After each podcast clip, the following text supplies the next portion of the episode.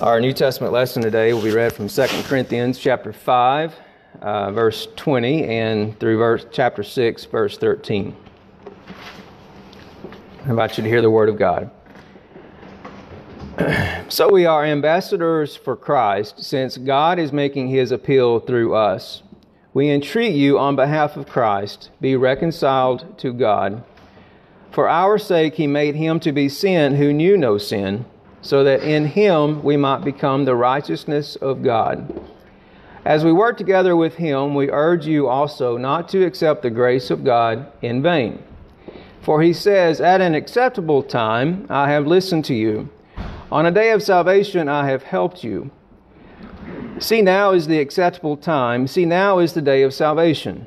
We are putting no obstacle in anyone's way, so that no fault may be found with our ministry. But as servants of God, we have commended ourselves in every way, through great endurance in afflictions, hardships, calamities, beatings, imprisonments, riots, labors, sleepless nights, hunger, by purity, knowledge, patience, kindness, holiness of spirit, genuine love, truthful speech, and the power of God, the weapons of righteousness for the right hand and for the left, in honor and dishonor in ill repute and good repute, we are treated as impostors and yet are true, as unknown and yet we are well, well known, as dying and we see, we are alive, as punished and yet not killed, as sorrowful yet always rejoicing, as poor yet making many rich, as having nothing yet possessing everything. We have spoken frankly to you, Corinthians. Our heart is wide open to you there is no restriction in our affections, but only in yours. In return, I speak as to children. Open wide your hearts also. This is the word of God for us, the people of God. Thanks be to God. Thanks be to God indeed. I invite you to join me in a word of prayer as we move to the preaching of, of God's word. Please pray with me.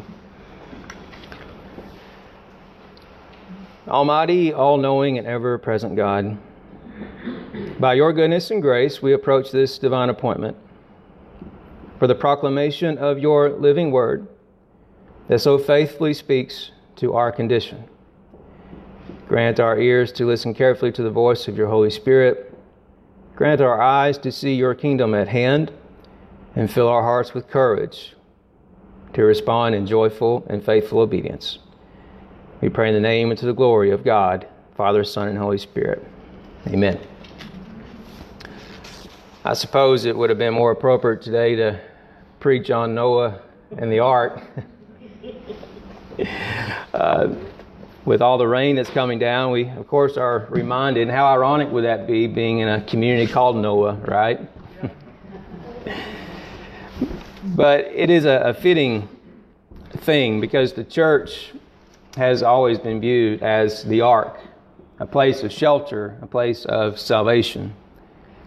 And my hope and my prayer is that for all of us who are in worship today, whether we're in person or on, on Facebook, that we see the church as a place where we can belong, a place of community, a place where we all find what our soul most needs, a place where uh, our needs are met by God's grace because we're all in the same boat.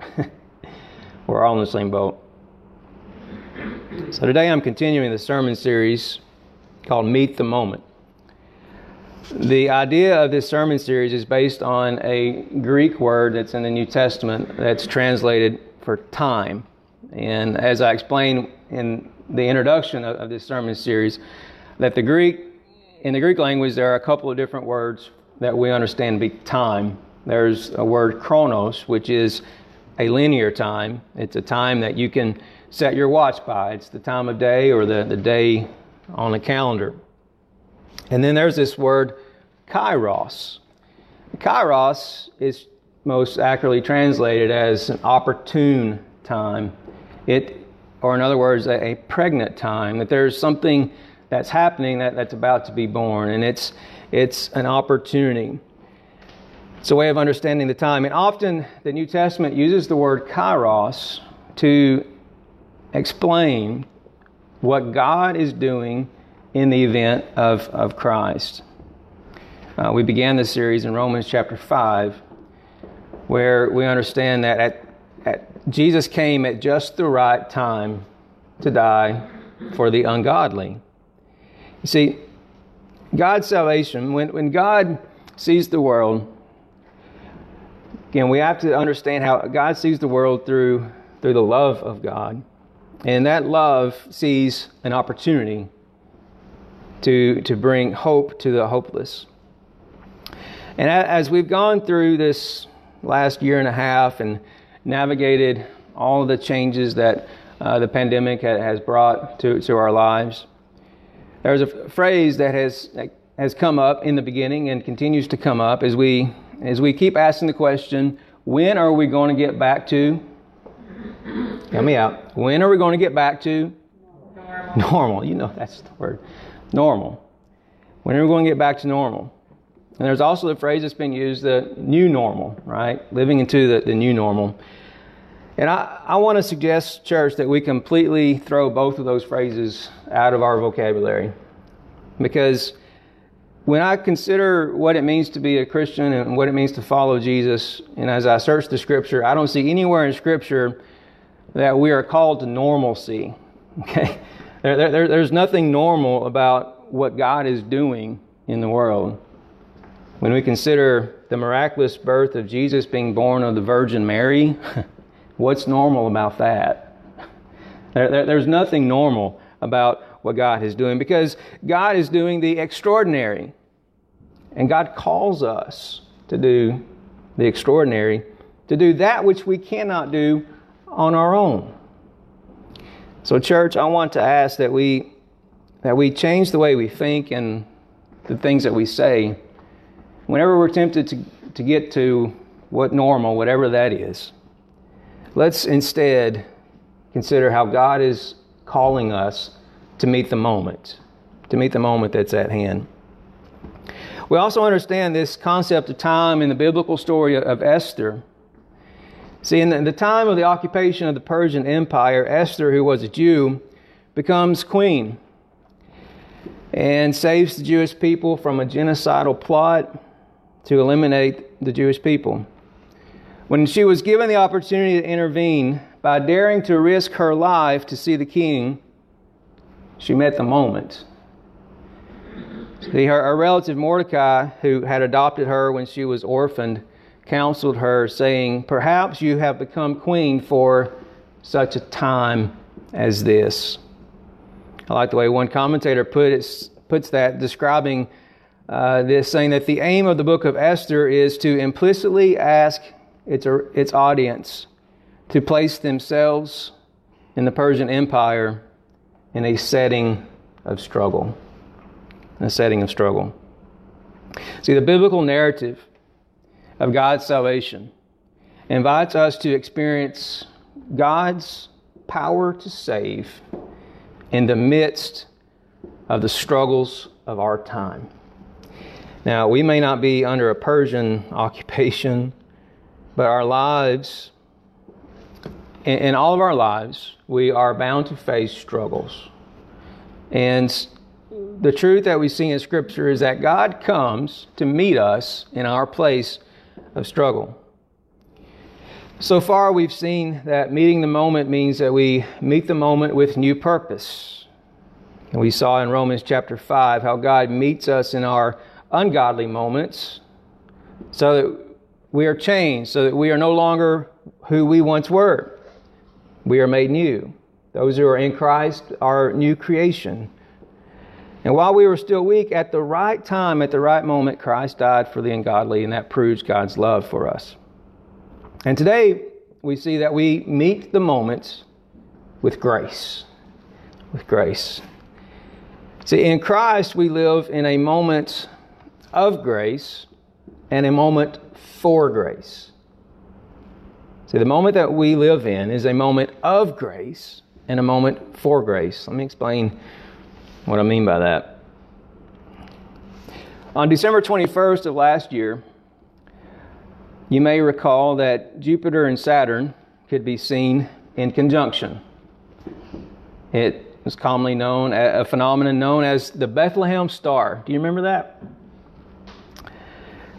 On, on that evening, uh, my family and I, we wanted to, to see it, and we, we didn't know if we could see it from our house because of the tree line, so uh, we decided to go out to Blanton's Chapel.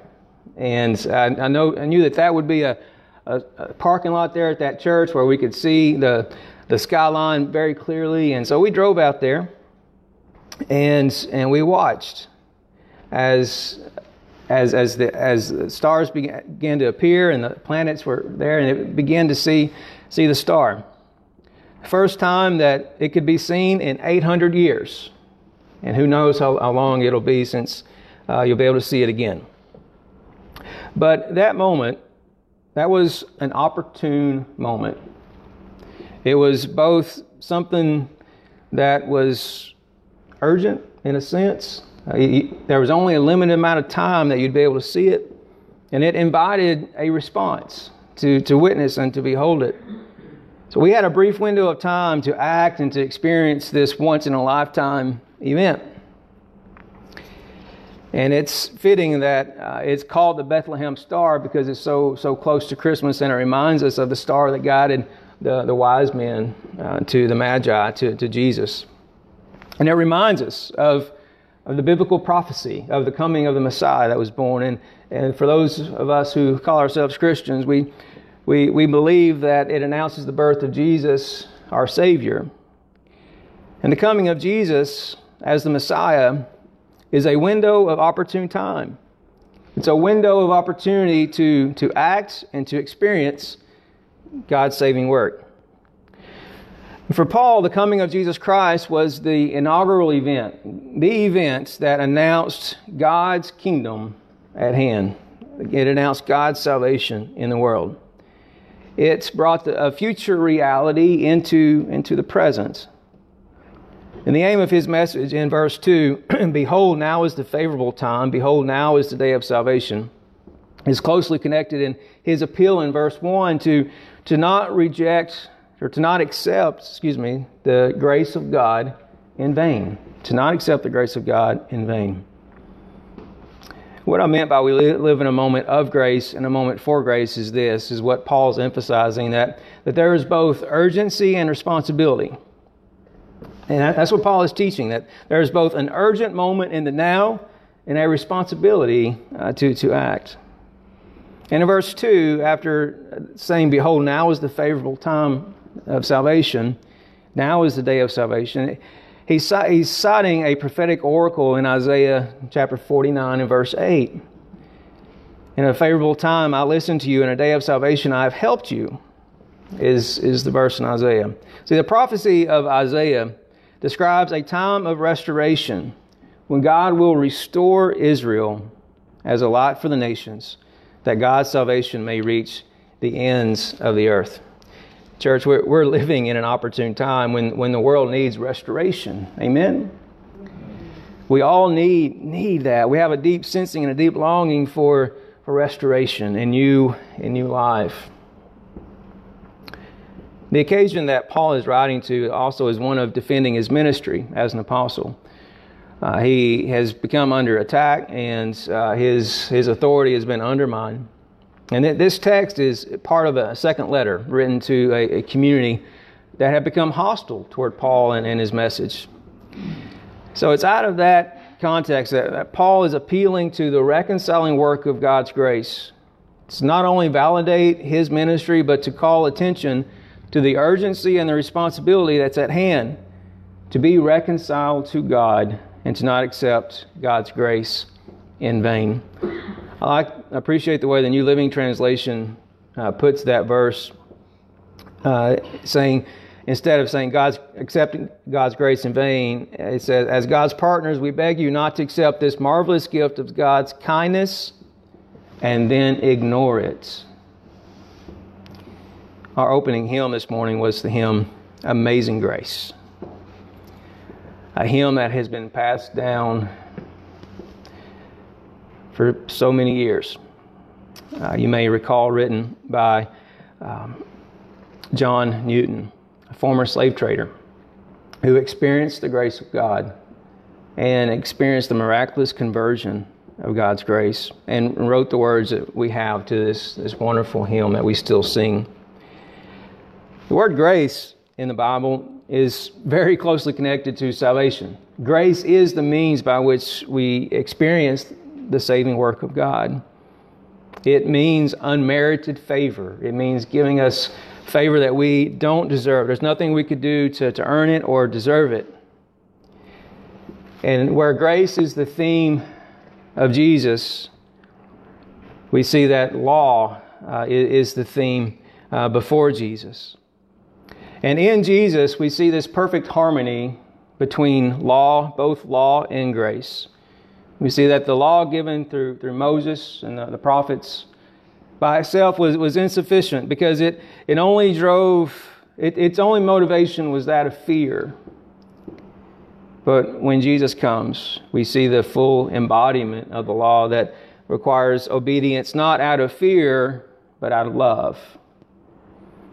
That's why Paul says here uh, he's appealing to, to his audience to open their hearts, to open wide their hearts. Church, let me ask is your, is your heart open wide this morning to, to God's love? See, God continues to work on us by, by His grace so that we continue to understand more fully that the love of God. You know, we understand God's grace in three ways. First, there's what we call the prevenient grace of God. That is the grace that goes before us, that prepares our hearts. Before we're even aware of what God has, has done for us in Jesus, we, we can look back and we can see moments when God was pricking at our hearts, preparing us to, to receive and accept Jesus as, as our Savior. And then there's the justifying grace, that moment when we experience a conversion of our hearts, where we put our faith in Jesus and say yes to God's love for us, and we accept that salvation.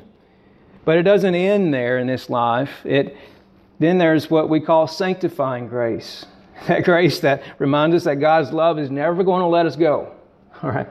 No matter how many times we falter and, and fail and fall short, God's grace is continuing to sanctify us. And that, that just simply means to correct us and to help us to, to grow in our lives, to continue to respond to the forgiveness of God and offer forgiveness uh, to others.